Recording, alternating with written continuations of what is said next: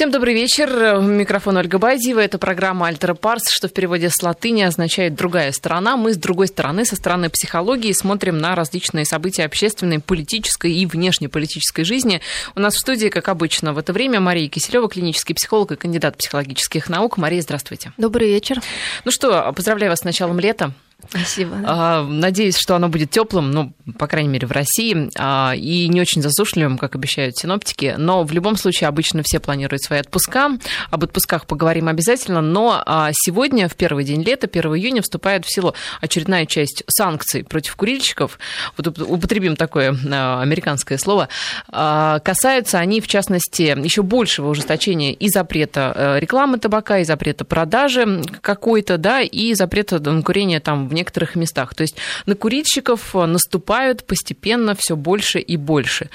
А, мне интересна реакция самих курильщиков. Знаете, когда мы обсуждали с, со слушателями эту тему, то все относятся совершенно по-разному. То есть кто-то говорит, что и курильщики, и не курильщики, причем говорят, что да-да-да, давайте вот ограничивать. Кто-то говорят, что нет, люди наоборот будут, ну, люди не будут знать, как снимать стресс. Они озлобятся, а этого, в общем-то, никому не хочется. Вы как считаете?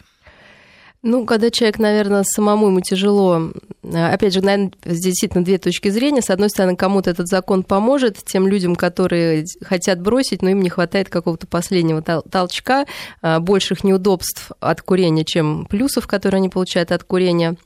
Но, наверное, останется та часть, которые действительно настолько э, зависимы от э, курения, что они будут испытывать действительно большой дискомфорт. И, наверное, для них это, тем не менее, опять же, шанс э, задуматься, почему они э, решили справляться со своей жизнью с помощью, с какими-то проблемами в своей жизни с помощью курения. Э, и здесь мы понимаем, что, с одной стороны, курение нами рассматривается как такая физиологическая зависимость, зависимость от никотина. При этом мы прекрасно знаем, что даже если люди начинают жевать жвачки с никотином, никотиносодержащие или как-то по-другому получать эту всякие, дозу, да. тем не менее это не помогает им избавиться именно вот от этого ритуального курения. А многие, кстати, говорят, что у меня там зависимость психологическая, да, а не поэтому физическая. вот мы поговорим, что такого психологического в этом акте курения, что так сложно от него отказаться. Ну, и, может быть, э, люди, которые сейчас могут понять, для чего им нужно это курение, им будет э, легче найти некоторую замену, э, чтобы бросить эту привычку. Ну, главное, чтобы замена не была такой же вредной. Да, ну. Как бы зависимости часто меняются на другие зависимости. Ну, просто, знаете, вот некоторые курить бросают, начинают есть все подряд. Ведь тоже не очень хорошо. Да, но это потому, что нужно разобраться в более глубинных а, истоках вот этой потребности заедать или закуривать что. Главное понять, что да, мы заедаем или закуриваем. И прежде всего нужно понять, что курение – это такой, скажем, моральный акт. То есть мы постоянно стимулируем, а, когда курим, а, наши губы, рот, что действительно очень близко к тому детскому первому удовольствию, которое получал ребенок от кормления. То есть это такое, э, скажем, в данном случае это некоторая замена удовольствия, которое, наверное, не очень возможно получить э, другим способом.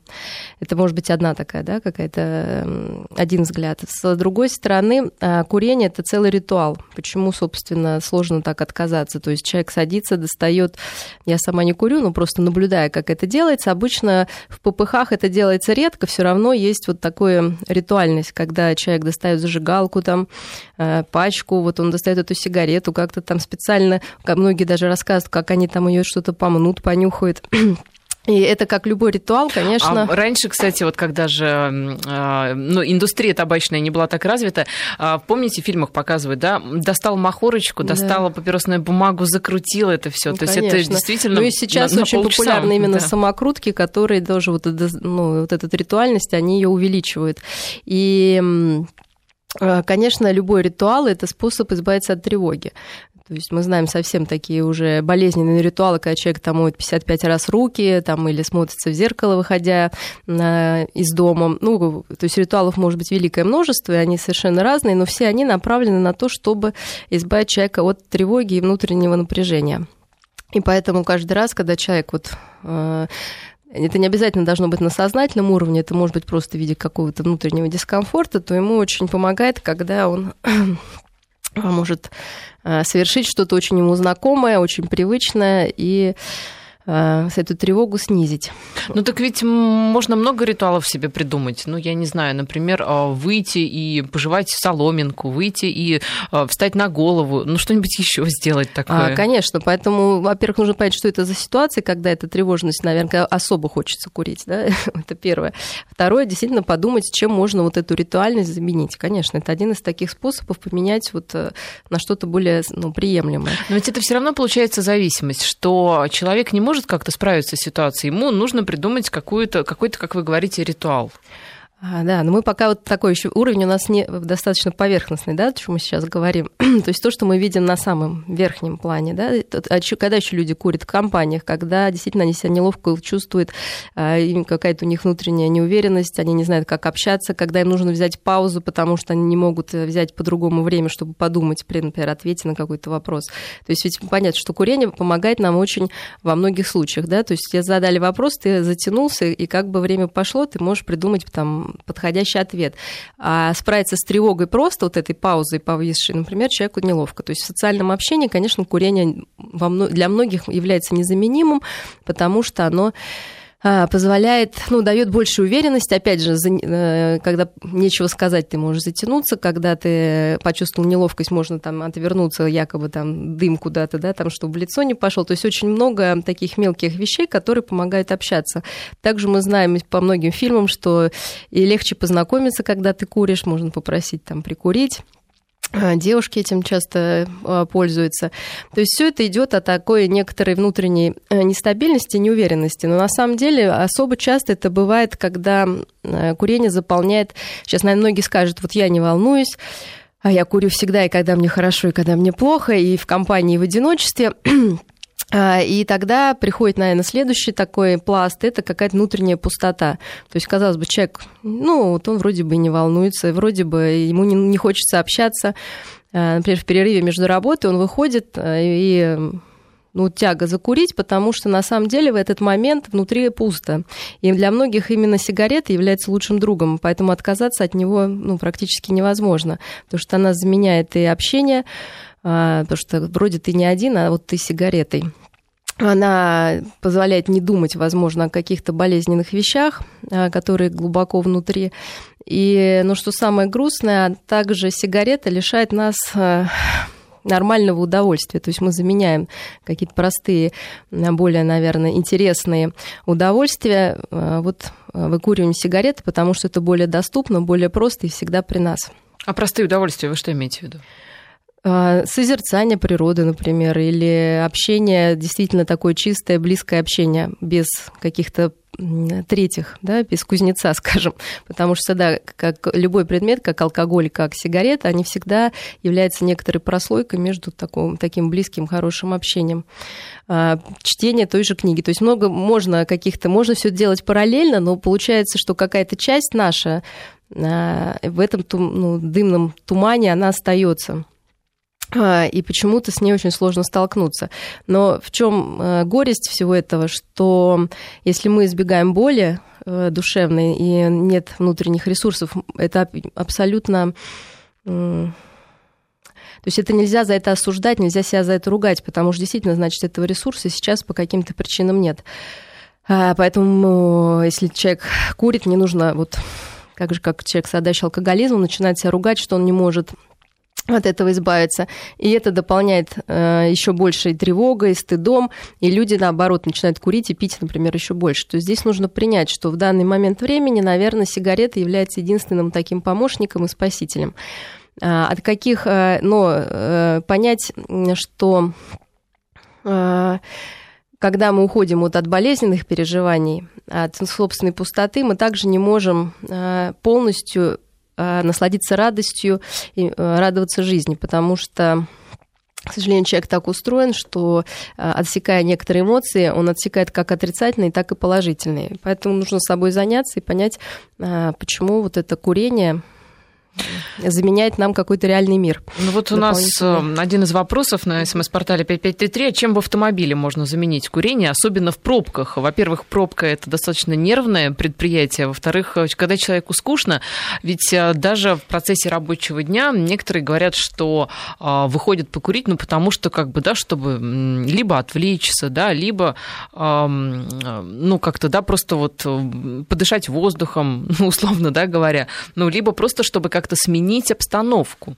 А в пробке, вот когда ты не можешь, да, не сменить обстановку, когда такая нервная атмосфера, и когда куча времени, и тебе надо его занять. Вот ты его и занимаешь сигаретой, например. А вот э, это внутренняя... Вот что такое скука, да? Это внутренняя пустота. Пустота образуется внутри нас, когда э, что-то блокировано, какие-то воспоминания блокированы. То есть лучше, чтобы это было пусто и заполнено табачным дымом, чем мы должны с чем-то встретиться внутренним. И когда мы стоим в пробках, мы все понимаем, что э, должны, мы много раз уже говорили, что это такая реальность, который, с которой остается просто смириться и действительно придумать э, какое-то другое занятие, э, а то и просто побыть. Это шанс, на самом деле, для многих людей побыть наедине с собой, потому что сейчас все очень много работают, действительно, рабочий день не как был там 20-30 лет назад, ну да, постоянно смотрят в компьютер, а да. здесь не компьютера. Ну... Да, и, собственно, мы понимаем, что пробка, она есть пробка. То есть вы встали в эту пробку, вы не сможете проехать ее быстрее, чем она движется. Ну, некоторые умудряются стоять. Ну, это 5-10 минут, тогда, тогда человек вряд ли будет курить, потому что он будет как раз сосредоточен на том, как ее быстрее проехать. А вы можете потратить это время на то, чтобы побыть собой, подумать, какие у вас абстрагироваться от этого. То есть это действительно очень, наверное, сложное умение, ему нужно учиться. И как раз сигарета, вот она уводит нас от умения побыть наедине с собой и понять, что внутри вообще происходит, что произошло за этот день. Просто можно все переработать за это время. На самом деле, э, я сама живу за городом и в пробках провожу огромное количество времени, и я поняла, что мне Чем нужны эти пробки. Да, мне нужны эти пробки, потому что это время, когда действительно я могу побыть после работы и не дома, только сама с собой собой. Конечно, и для меня это очень важное время, потому что я перерабатываю всю эту информацию, э, всю ту человеческую боль, с которой я сталкиваюсь в течение рабочего дня. И сразу оказаться дома без пробки я бы, например, не смогла потому что вот куда бы делось вот все вот то, что нужно переработать внутри себя и разместить каким-то образом. Вы просто находка для чиновников э, столичных, которые борются с пробками и не знают, как, как с ними, как их Поэтому в какой-то момент, конечно, все это злит, там, понятно, в какой-то момент я сама себе сказала, что можно злиться дальше, но просто это разрушит скорее меня, чем эти пробки, поэтому лучше действительно найти что-то более интересное, и обычно много интересного есть внутри нас, достаточно просто туда углубиться. Но я готова признать, что люди, не имеющие имеющие такой привычки могут даже вообще не понять, о чем я сейчас говорю, но тогда действительно для них выход сигареты остается, но нужно понять, что это их ответственность, их выбор, потому что всегда есть а, какие-то разные альтернативы, и при желании можно их найти. Как вы считаете, а вот когда, например, в той же пробке кто-то подъезжает рядом с оглушительно а, орущими просто из колонки музыкой с оглушительной, а, это вот тоже какая-то такая вот замена? Человек, вот как вы правильно говорите, может посидеть в тишине, подумать что-то там, там вот обдумать, взглянуть вперед, либо наоборот посмотреть назад. А он заглушает, по сути, свои мысли вот этой музыкой. Это тоже замена, либо нет? Э, ну, это, конечно, такой агрессивный акт. Вообще все, что на нас распространяется против нашей воли, как громкая музыка или какие-то, например, люди очень сильно могут надушиться, ну, это я уже говорю не в пробке, а в помещении. Это вот такое завоевывание пространства таким нематериальным способом, да, потому что мы не можем от этого избавиться, а человека на нас оказывает некоторое воздействие, пользуясь вот такой безвыходной ситуацией. Конечно, это тоже способ справиться со стрессом. Мы должны посочувствовать человеку, потому что другого, к сожалению, он ничего делать не умеет. Но все-таки, Мария, какие заменители, я думаю, это большинству слушателей будет интересно, вот конкретно, какие можно заменители найти сигаретам? Я имею в виду не только пробку, когда можно подумать о жизни, mm-hmm. а в принципе в разных других ситуациях. А, я опять же хочу сказать, что нужно понять, что такое сигарета. Это некоторая анестезия, когда анестезия для нашего внутреннего мира. Э, и э, по опросам, э, когда человек курит, очень часто, например, он курит, когда он испытывает голод, то есть он испытывает жажду, он испытывает сексуальное влечение или какое-то другое желание, которое сейчас не может быть удовлетворено. И тогда сигарета является таким лучшим удовлетворителем. Более того, опять же, по опросам, действительно, сигарета снижает на 40, 35-40 минут чувство голода. Но мы понимаем, что голод это не просто физическая да, такая величина физиологическая. Мы Есть все равно придется, да, конечно. Вот, мы понимаем, что это больше, может быть, эмоциональный голод или сексуальный голод. Поэтому человек должен понять действительно, какие его желания блокируются, почему они блокируются и почему а, он не позволяет себе получать удовольствие от жизни вот именно тем, чего он хочет да, делать, а заменяет это сигаретой. И в зависимости от этого он уже ее может заменить, если человеку не хватает. Когда, опять же, человек хочет какой-то близости, очень часто, да, он и не может ее получить, он как бы курит, заменяя этим а, свою потребность. И получается, что... Что лучший заменитель сигареты – это самоанализ. А, ну, во-первых, самоанализ, и тогда вы поймете, чего именно вы избегаете с помощью этой сигареты. И, наконец, сделайте да, то, что вам хочется на самом деле, и тогда сигарета просто будет не нужна. А все таки чего больше в табачной зависимости, психологии либо физики, физиологии? Э, я думаю, как в любой э, ну, в такой зависимости всегда есть две грани. Есть э, реально физиологическая зависимость. Это, наверное, те люди, которые никогда не смогут курить, ой, бросить курить ну, по каким-то физиологическим причинам. А если человек то курит, то не курит, ну и много, да, таких бросает, потом какой-то стресс, он начинает опять курить, то, конечно, здесь больше психологических аспектов, и таких, и с этим нужно работать, и не стесняться этого. Э, потому что хотя психологические проблемы кажутся такими ну, какими-то простыми, и многие вообще считают, что это какая-то мистика, несуществующая субстанция, но, тем не менее, именно они создают очень много проблем жизни и снижают качество жизни, и ну, это просто обидно наблюдать, когда люди не могут себе позволить радоваться жизни просто потому, что не хотят ну, разобраться, что происходит внутри. Ну, сигаретами все более или менее понятно. А вот, кстати, лето и тепло, солнце – отличный повод начать здоровый образ жизни. Ну и, конечно же, все отправляются на моря, на юга, в любые поездки. И вот совершенно, кстати, Ассоциация туроператоров России а, организовала и даже принимает звонки на горячую линию, где оказывает э, психологическую, срочную психологическую помощь, то есть, вероятно, по аналогии со скорой медицинской помощью, если вы поехали в отпуск и что что-то случилось, например, вы потеряли багаж, к вам обратился какой-то незнакомец, а вы не знаете, кто это и как с ним общаться, и вам страшно, вы потерялись э, где-то в городе, да, и вы просто в панике и в ужасе, либо вы хотели приехать э, в Испанию, ожидали одного, приехали, а там совершенно другое, вы э, просто в панике, потому что отпуск у вас испорчен. И тут у вас есть уникальная возможность позвонить психологу. В общем, есть вот теперь такая служба, можно туда позвонить и получить помощь психолога. Как относитесь? У меня это вызывает улыбку только такую. Потому Почему? Что, э, ну, скорее потому, что есть какой-то такой перекос э, вообще в оказании психологической помощи, наверное, в нашей стране, когда действительно люди, нуждающиеся в ней, остаются брошенными, а люди, которые, я думаю, сами вполне могли бы справиться и в крайнем случае позвонить на телефон доверия бесплатный, который в Москве есть не один, а просто общий, да, и получить ту же бесплатную помощь, то есть это есть. А, конечно, а, все это выглядит несколько, ну, с перекосом, потому что мы прекрасно понимаем, что у нас в стране много людей, нуждающиеся в экстренной психологической помощи, связанные и с обнаружением диагноза там, у самого этого человека или у ребенка, или с несчастным случаем, который произошел. И многие действительно не, не знают, как и где получить эту помощь. Но об этом есть мало телефон говорится. доверия для этих ну, целей. Да, но также здесь люди могут позвонить на телефон доверия. Просто у меня ощущение, что, ну, наверное, нечем заняться, или как-то это действительно, они сказали, будет включено в страховку. Э, ну, медици... может быть, предполагается, что поездка – это стресс не только для организма, но и для психики. А, конечно, любой э, стресс, мы понимаем, бывает и положительным, и отрицательным. То есть отрицательный, когда случилось что-то плохое, нам нужно адаптироваться. Положительно – это когда вроде мы ожидаем хорошего, даже все хорошо, но нам нужно адаптироваться и к этой изменяющейся действительности.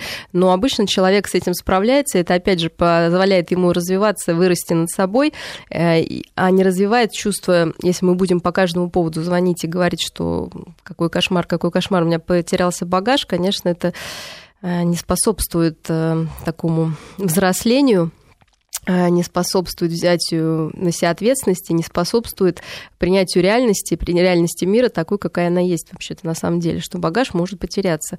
И если делать из этого трагедию, и нужно откачивать человека, как если бы это была какая-то катастрофа. Русских то... туристов, я думаю, от да. другого надо откачивать. Да, поэтому это, конечно, звучит несколько для меня странно, потому что я в своей работе сталкиваюсь с реальной психической болью, которая на самом деле мало кому интересна. И, например, в этой области что что-то сделать как бы достаточно сложно, а здесь это такая, мне кажется, более позитивная сторона нашей жизни. Естественно, бывают случаи, когда помощь нужна, но я думаю, что процент минимальный.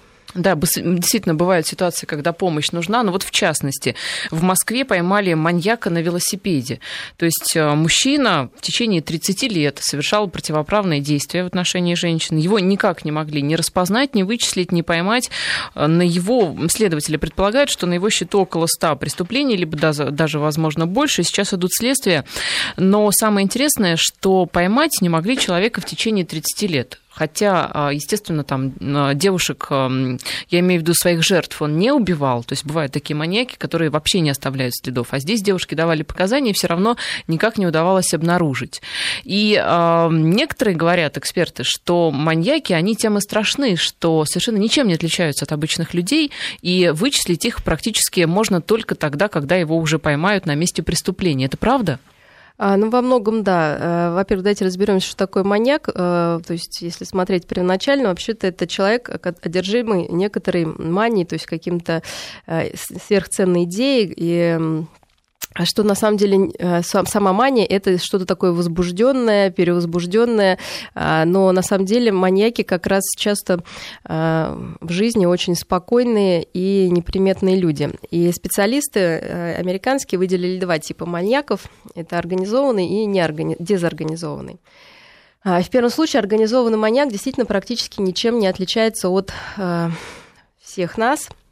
И наоборот, он надевает такую маску нормальности, и часто он чрезмерно приветлив и учтив, даже может иметь а, действительно семью, и почерк его преступлений будет отличаться тоже некоторой организованностью, когда он будет выбирать жертв по некоторому плану, и они будут э, ну, в чем-то схожи. То есть будет какой-то более одинаковый почерк, и, наверное, здесь легче просчитать его как бы следующую, следующую жертву. жертву. Да, угу. поэтому обычно его ловят именно живца.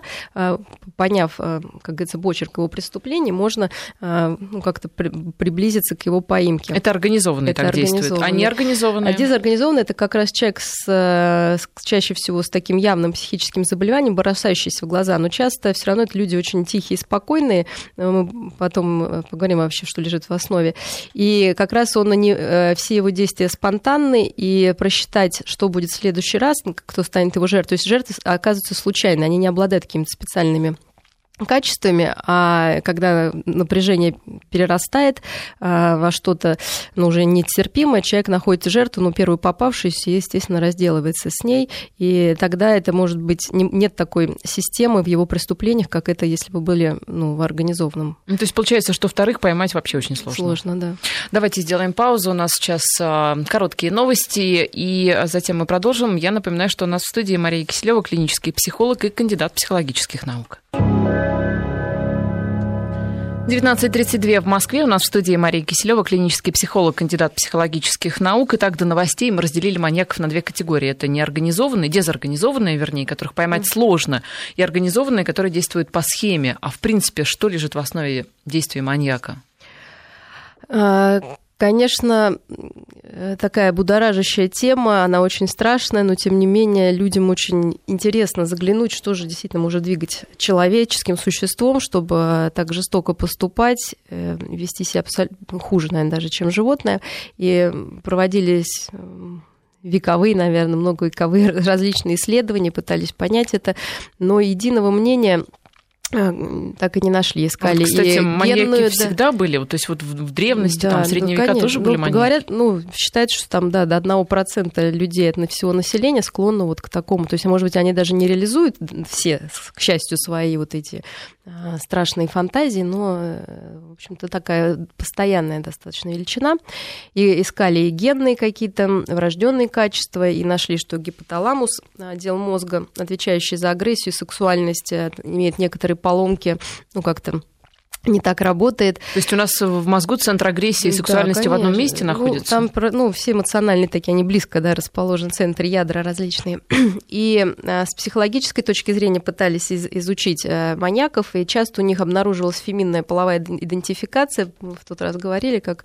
То есть они представляли, что они женщины? Нет, нет, нет. На самом деле это... А, то есть внутренне они очень уязвимые, слабые, облад... ну, такая у них очень яркая тревожащие их и представляющие много, много страданий, такое чувство неполноценности. А, и поэтому, чтобы как-то, опять они же, компенсировать... Образ да, мужчины конечно, утвердить. компенсировать к себе...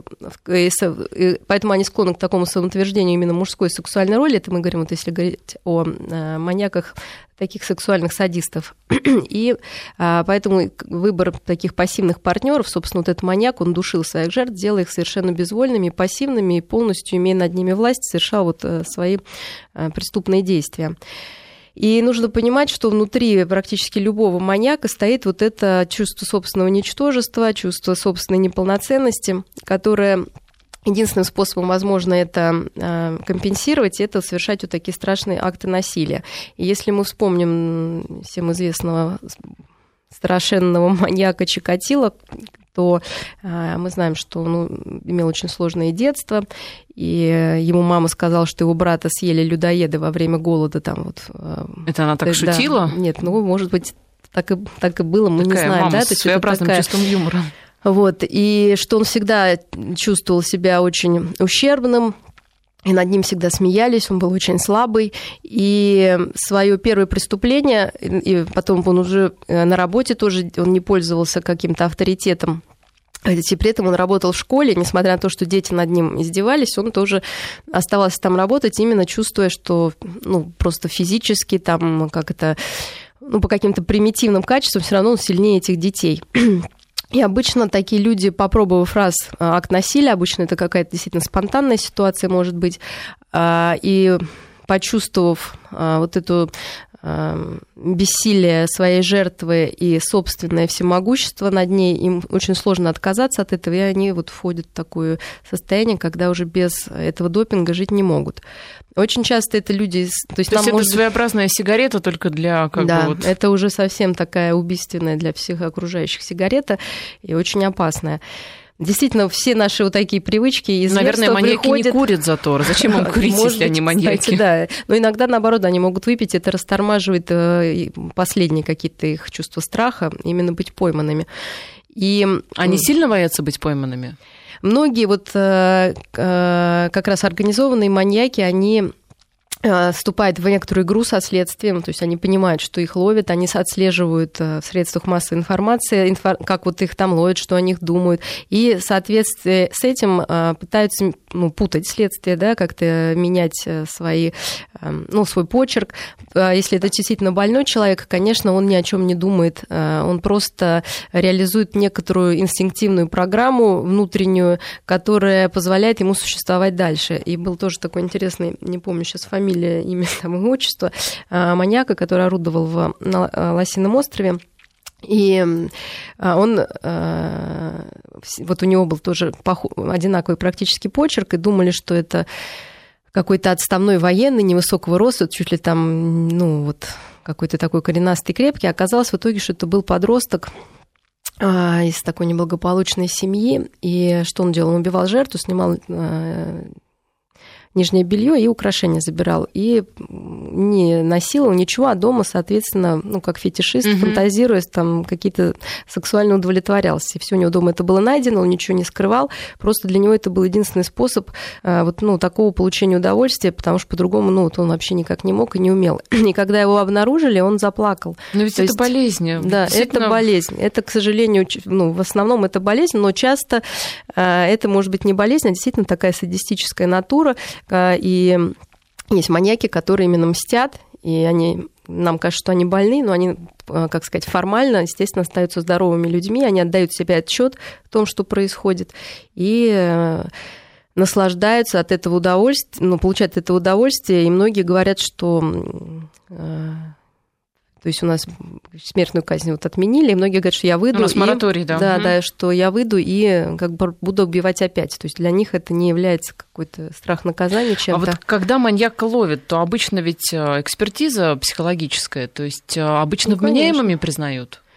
Очень часто они начинают косить под невменяемых, но экспертиза, ну, я не знаю, какой процент, но часто они бывают совершенно здоровыми, ну, с формальной точки зрения. Ведь если, людьми. вот да, как мы пришли к выводу, человек все-таки, скорее всего, болен, если он совершает такие действия, то а, получается, что ему очень легко уйти от наказания и просто лечь в больничку, якобы, да, лечиться вместо наказания? Ну, я не... Опять же, это такое, такая жизнь, которую не, не пожелаешь никому, и в любом случае ему нужно было, наверное, лечиться раньше, но, к сожалению, не заметили. Нужно признать, что среди многих боятся, вот э, такая стигматизация идет психически больных, на самом деле среди них процент преступников точно такой же, как среди здоровых, и, и они не все являются опасными, наоборот, это люди, которые очень боязливые, которые не могут справиться, э, я имею в виду больных шизофренией, они не могут справиться с нашей действительностью, и скорее они более более пугливы и э, внутренне более слабые. И просто может возникнуть такое ощущение, что всех, там, как мы говорим, психов нужно изолировать. Это совершенно неверно.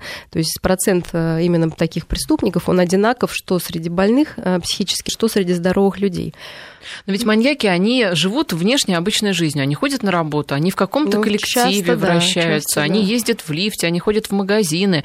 А вот как-то можно распознать человека, можно как-то заподозрить что-то. Либо настолько он, ну, как бы вот ничем не отличается от обычных людей, что невозможно это сделать. А, Наверное, ну, это сложно, нужно сразу признать, что действительно есть более какие-то явные э, типажи, когда мы можем быстрее заподозрить. Это все таки люди с так, такие открыто шизотипического такого уклона, то есть замкнутые, боящиеся прямого взгляда, и э, люди, не имеющие друзей. Если там парень, не, молодой человек не имеет девушки, это уже подозрительно, то есть уже есть какие-то сексуальные нарушения, но тем не менее где-то он должен, да, там себя все равно удовлетворить. А может быть, ему не повезло в жизни просто. А, ну, тогда Его мы поймем, оценили. Э, ну, это о чем говорит, что если ему не повезло в жизни, такого не бывает. То есть что-то он сделал такое, что да, ему не повезло. А, и мы должны понимать, что такие скрытные, тихие люди, то есть вот в том дело, что нам кажется, маньяк это кто-то такой вот очень темпераментный, там, да, с горящими глазами, бегущий нам Со навстречу. взглядом маньяка. Да, да, да, да. А на самом деле это очень тихий, невзрачный, может быть, человек. А, в тихом омуте. Да, который именно вот эту свою маньячность реализует в момент преступления. И что еще важно помнить, что маньяки, ну это уже скорее, может, какие-то советы, да, мы переходим да, в такую это очень область, важный совет. А, что для маньяка, для любого, очень важна такая, опять же, ритуальность, да, какая-то тревожное все равно и очень ответственное дело совершить это преступление. И обычно большинство маньяков именно имеют э, все равно структуру преступления. То есть они, например, понимают, что я должен там подойти сзади, накинуть вот так вот, э, уложить так вот. То есть какой-то ритуал есть. Сценарий Сценарий, да, более верное слово. И если жертва путает этот сценарий, а, например, он должен подойти сзади, и они не должны встретиться глазами. Да? Если жертва просто за секунду может повернуться назад, человек, этот маньяк, Ничего может, да, он может растеряться и убежать, испуганный вообще. А, и это а, не пройдет, да, у него вот это его преступление. Поэтому, если вы чувствуете, что а потом они, конечно, очень... А как это сценарий-то разгадать? Да, это всех, невозможно, это невозможно. Но все равно лучше, конечно, в борьбе оставаться, потому что многих парализует вот это а, ну, нападение. Маньяки, опять же, они очень а, боязливые, и вот э, взгляд глаза, ну, в глаза может их напугать, ну, громкие, естественно, крики, действительно они при всей своей, может быть, нарушенности, даже если да, они нарушены и понимают, что быть пойманным это не очень, то есть можно, например, сделать вид, что вы звоните, и когда должны с кем-то встретиться, да, типа Ванечка, я там подхожу, вот, если уже к вам пристал человек, можно тоже позвонить кому-то и сказать, знаешь, я познакомилась там с таким классным парнем, дать его описание, это может тоже спугнуть, да, маньяка. И главное понимать, что э, не стесняйтесь, если вот вам кажется кто-то подозрительный там около детской площадки, школе или там у вас в лесу, подойти к этому человеку и ну, как-то с ним заговорить, потому что маньяки действительно очень боязливы вот к таким контактам, которые не запланированы. Если это человек нормальный, он, естественно, поймет и отнесется с чувством юмора к вашей, ну, скажем, такой осторожности ну, и настороженности. Не спрашивать да. же напрямую, вы маньяк. Нет, ну просто спросить, здрасте, ну, если это школа, а вы кого ждете там, вот где ваш там ребенок, в каком классе? То есть это может, а, вот то, что его приметили, может уже напугать. Конечно, они умеют втираться в, ну, в такую вот в общую массовку. И, к сожалению, не всегда заметны. Ну Поэтому... а вот что касается, например, знакомится молодой человек с девушкой, они идут вдвоем по улице, да, там, может быть, безлюдная относительно улица, и что должно вызвать подозрение, когда она с ним общается? Э, обычно маньяки, они очень э, с такой скупой эмоциональностью и чувствительностью, да, то есть человек, который... Их ничто не трогает. Ну, как-то они не умеют, что ли, э, чувствовать. Именно поэтому им нужно такое событие, которое могло бы пробить вот эту защитную броню и, наконец, доставить им некоторое такое эмоциональное удовольствие. Поэтому если человек как-то очень функционально говорит, ведет себя настороженно и я бы сказала, как ну, робот, да, что тут такое может быть есть неживое у этого, в этом человеке, вот это может насторожить, но опять же это не значит, что этот человек просто не волнуется при встрече с вами. То есть очень тонкая область, и таких вот, к сожалению, четких советов, вы сами понимаете, что когда даже идет серия преступлений, эти советы даются всем и вся, но преступление равно происходит, потому что э, вот эта животная сила, которую сложно побороть человеческим умом, вот так на раз. Ну, главное, хорошего человека с маньяком не, не перепутать и не отпугнуть. Ну, хороший его, человек все поймет и не обидится, поэтому лучше... Если он не маньяк, да, да, да, да, действительно. Ну что, мы сейчас прерываемся, после новостей будем говорить о великих державах. С Марией Киселевой. 19.47 в Москве. Я напоминаю, что у нас э, в студии Мария Киселева, клинический психолог и кандидат психологических наук. Давайте с маньяками закончим и поговорим о чем-то более позитивном, ну, например, о видении России, э, о видении россиян, роли нашей страны вообще на, на мировой арене. Вот интересный а, опрос Всероссийского центра изучения общественного мнения. Большинство россиян хотят видеть Россию великой державой, причем количество людей, э, которые вот хотят видеть страну, страну таковой, увеличивается увеличивается. Например, в 2003 году было 34%, сейчас 42% людей, которые а, считают, что Россия все-таки должна вернуть себе статус супердержавы, ну, как это было с Советским Союзом. Тогда, да, согласитесь, мы а, считали там нас одним из полюсов мира. И вот россияне опять настаивают на том, что Россия как-то должна поднять голову. С чем это связано? С нашими успехами в последнее время, внешнеполитическими, или с чем-то еще? Почему такой запрос? Э, ну, прежде всего, такой запрос достаточно естественный, потому что вряд ли кто-то хотел бы жить в слабой, бедной и стране, с которой никто не считается. Ну, смотрите, одно дело а, слабое и бедное, а другое дело супердержава. Например, Швейцария. Не супердержава, но нет, конечно. Богатая, да, спокойная, да, но не супердержава. Но тогда нужно понять, что каждый, мы не знаем, что каждый вкладывал в понятие супердержава. Я уверена, что шведы тоже хотят жить в супердержаве, и в их понимании их страна этим является, да, потому что у них тоже есть многие качества, которые делают их супер, скажем, да. Супершведы. Да, да, да, по, по сравнению с другими. А, но здесь, конечно, а, вот, э, реальные результаты, которые получены в последнее время, а, и победы, и завоевания, и дипломатические победы прежде всего, а, наверное, позволили большему количеству наших соотечественников поверить, что вообще-то это возможно, и, соответственно, это желание иметь, потому что глупо иметь желание, которое никогда не сбудется, потому что тогда будешь постоянно находиться ну, неудовлетворенным, да, э, имея такое желание. А, многие скажут, что я встречалась с такими точками зрения, что вот потому что мы такие все э, слабые, поэтому вот мы хотим такую сильную страну. А, я не могу, наверное, с этим согласиться, потому что любой нормальный человек хотел бы ассоциировать себя, идентифицироваться с чем-то более сильным, и это не значит, что это сильное должно быть разрушительным, и это не значит, что это сильное должно за тебя все делать, и это не значит, что это сильное а, что-то такое авторитарное, как это было там, скажем, вот в сталинское время. То есть все прекрасно понимают, что времена изменились, и а, сила сейчас стала более ответственная, и, ну, наверное, более здоровая. Э, хотя с этим есть да, такой слой населения, кому сложно согласиться, но э, он есть всегда во всех странах, его процент примерно в любое время и в любую эпоху одинаков, а люди, которым все плохо, и всегда какая-то критика существующего строя происходит.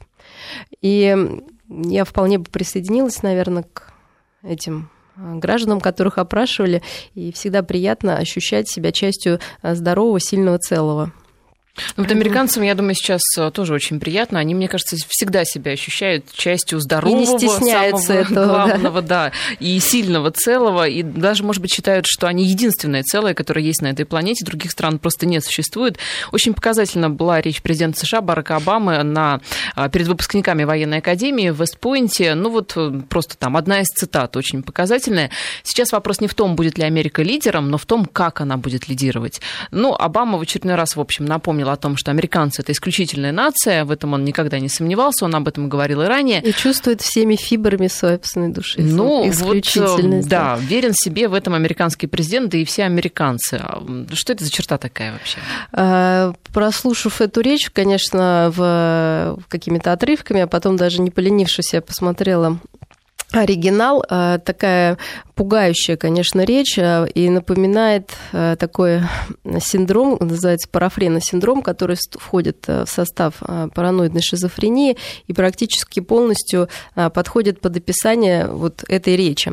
И я специально даже принесла сейчас описание, это как это описано в справочниках психиатрических. Это сейчас про Обаму да, конкретно? Да, да, вот э, про вот эту речь, скажем, угу. какую-то часть, которая абсолютно подходит.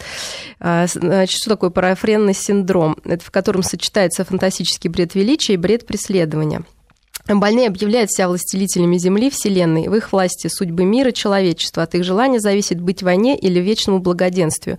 Самое интересное, что даже слова, которые э, употреблял президент, они практически вот из учебника психиатрии. То есть это какие-то мягкие слова, а именно вот такие яркие образы. Рассказывая о своем могуществе, они употребляют образные грандиозные сравнения. Как правило, больные не стремятся аргументировать свои высказывания, им совершенно очевидна неоспоримость их утверждений. Этого было тоже очень много. От того, что ну, вообще вот эта грандиозность, она поражала. Когда там на Филиппинах тайфун, там, или когда на Украине война, мы здесь, и мы несем мир.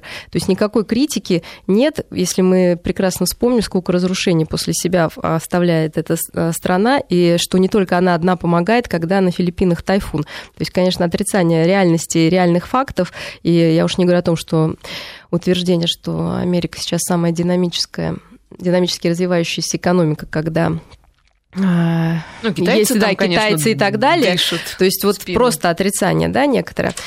А дальше. В ряде случаев бред бывает антагонистическим. Наряду с преследователями, врагами существуют силы, состоящие на стороне больного. Да? То есть здесь мы уже видим НАТО, Европу, которые как бы видятся а, таким союзником, хотя мы сами понимаем, что Младшим не все поддерживается, скорее. да, что не все, не вся политика поддерживается. Но здесь вот такая, опять же, тотальность утверждения, она а, говорит о некоторой болезненности.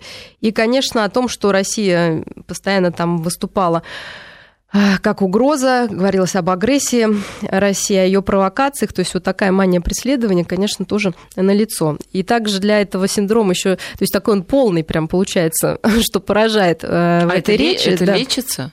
А, что поражает в этой речи, это еще такие конфабуляции, как, то есть воспоминания, перепутанные с реальными фактами и с вымышленными фактами. Да? Ну, мы знаем, что, как он сказал о референдуме в Косово, когда сказал, что там он был, да, то есть как будто у человека uh-huh. есть вот некоторые смещения в памяти и в его мышлении, которые он выдает за действительность, и главное, не критично, потому что никаких извинений, объяснений потом не следует.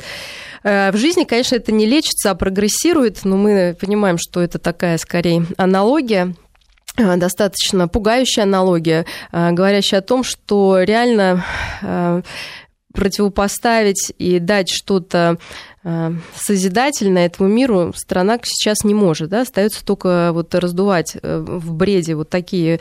И щеки раздувать. Да, раздувать щеки. Но очень интересно, есть такой счетчик населения в Можете набрать там э, в интернете, и там есть э, э, как растет население, как оно убывает, рождаемость. Детям очень нравится, на планете, потому что да, на планете. То есть вы можете любую страну назвать, угу. набрать там любую страну, и там а, также есть да, долг, рост долга страны внешнего, да, и вы можно обалдеть, сколько цифр вот в долге Америки То есть я даже не знаю такого порядка цифр, да, такого нет ни у одной страны. И поэтому вот он такой же огромный и грандиозный, этот долг э, экономический, да. Ой, это все обновляется в реальном времени. Да, это все обновляется. Реально, очень интересно, вы можете посмотреть. Да, да, действительно, я вот сейчас Россию открыла, текущее да. население, и вот прямо да, да, на да. экране а цифры можно, да, посмотреть, и там, я говорю, есть еще внизу вот долг. И угу. мы понимаем, что долг также огромен и грандиозен, как вот эта бессмысленная раздутая речь. Да, что... здесь все просто разделено. Я, слушатели да, не да. видят, что у меня на экране, я немножко объясню. Счетчик населения и экономика России. Вот у нас сейчас, по данным этого счетчика, мужское население 65 миллионов или 46 процентов, а женское население 76 миллионов или 53 процента. То есть женщин чуть больше, и все это причем а, обновляется в режиме реального времени. Да, кто родился, да, кто, кто умер. сегодня родился, да. сколько человек сегодня умерли. Да, очень, конечно, любопытно. Вот а теперь цифры. посмотрите, какой долг у США там. Просто количество цифр можно посчитать. Это будет, ну, просто я даже не знаю вот этот порядок цифр. И, естественно, ничего не остается, как э, что-то придумывать и как-то людей настраивать на э, такой патриотический лад, сказать, что это плохо или я это не понимаю, наверное, было бы слукавить, да, то есть, ну, хорошо, э, главное, что никому не стыдно за то, что он говорит, и вот его вот эта поза такая какая-то совершенно тоже помпезное вот эти вымахания, там, здравствуйте, ну, спасибо, да, то есть это все настолько а, вымучено и настолько наиграно, но при... меня что поражает, что э, никому не придет в голову критиковать и как-то сомневаться в этом. При этом, когда часто бывает у нас в стране, все подвергается критике и обесцениванию, хотя это наше родное. И очень странно, потому что мне сложно представить человека в семье в своей, который стал бы на своего родственника вот так выносить ссоры на избы и говорить, что вот он какой-то там кривой косой, да, и не, и не так все делает. Ну вот смотрите, с, с другой стороны, вот, например, Обама говорит, Америка всегда должна лидировать на мировой арене, если мы этого не сделаем, никто не сделает. Ну, заявление высокопарное, конечно, но ведь по сути, да, если разобраться, это же нормально, что человек считает, что его государство государство самое лучшее, это патриотично. Человек хочет, чтобы его государство было самым лучшим. Да-да, почему возник у вас вопрос, почему наши люди хотят, понимаете, чтобы наше государство было самым лучшим, при том, что на самом деле мы являемся более созидательной нацией, эта история доказала, и менее разрушительной, то есть мы не нападаем ни на кого, никого не трогаем, живем все тихо, как бы, и пытаемся как раз э, э, развивать эм, слаб, помогать слабым, назовем это ну, так. Потому что мы большие и в численном плане, и в плане границ, Нет, ну... и нападают ну, обычно такие, те, кто да. поменьше. США, да, у них там достаточно территории, но у них, видимо, гипертрофированное вот это чувство господства мирового и даже, я думаю, Вы понимаете, что их э, американская нация состоит из многочисленных э, других наций, и э, они бы все рассыпались, если бы не было вот такой идеи, которая могла бы действительно быть настолько грандиозной, чтобы объединить всех. И без... Ну да, плавильный котел тот самый, где куча да. наций переплавились в одну американскую, которая считает, что она самая лучшая. И, да, и, и вот этим розжигом к этому вот эта национальная идея собственной исключительности. Представляете, люди, бросившие свою родину, э, опять же, предавшие, можно сказать, свою семью и приехавшие в другую страну, дающие ей присягу, э, что может им помочь справиться с этой травмой разлуки? И, конечно, только идея, что они в лучшей стране, и они исключительные.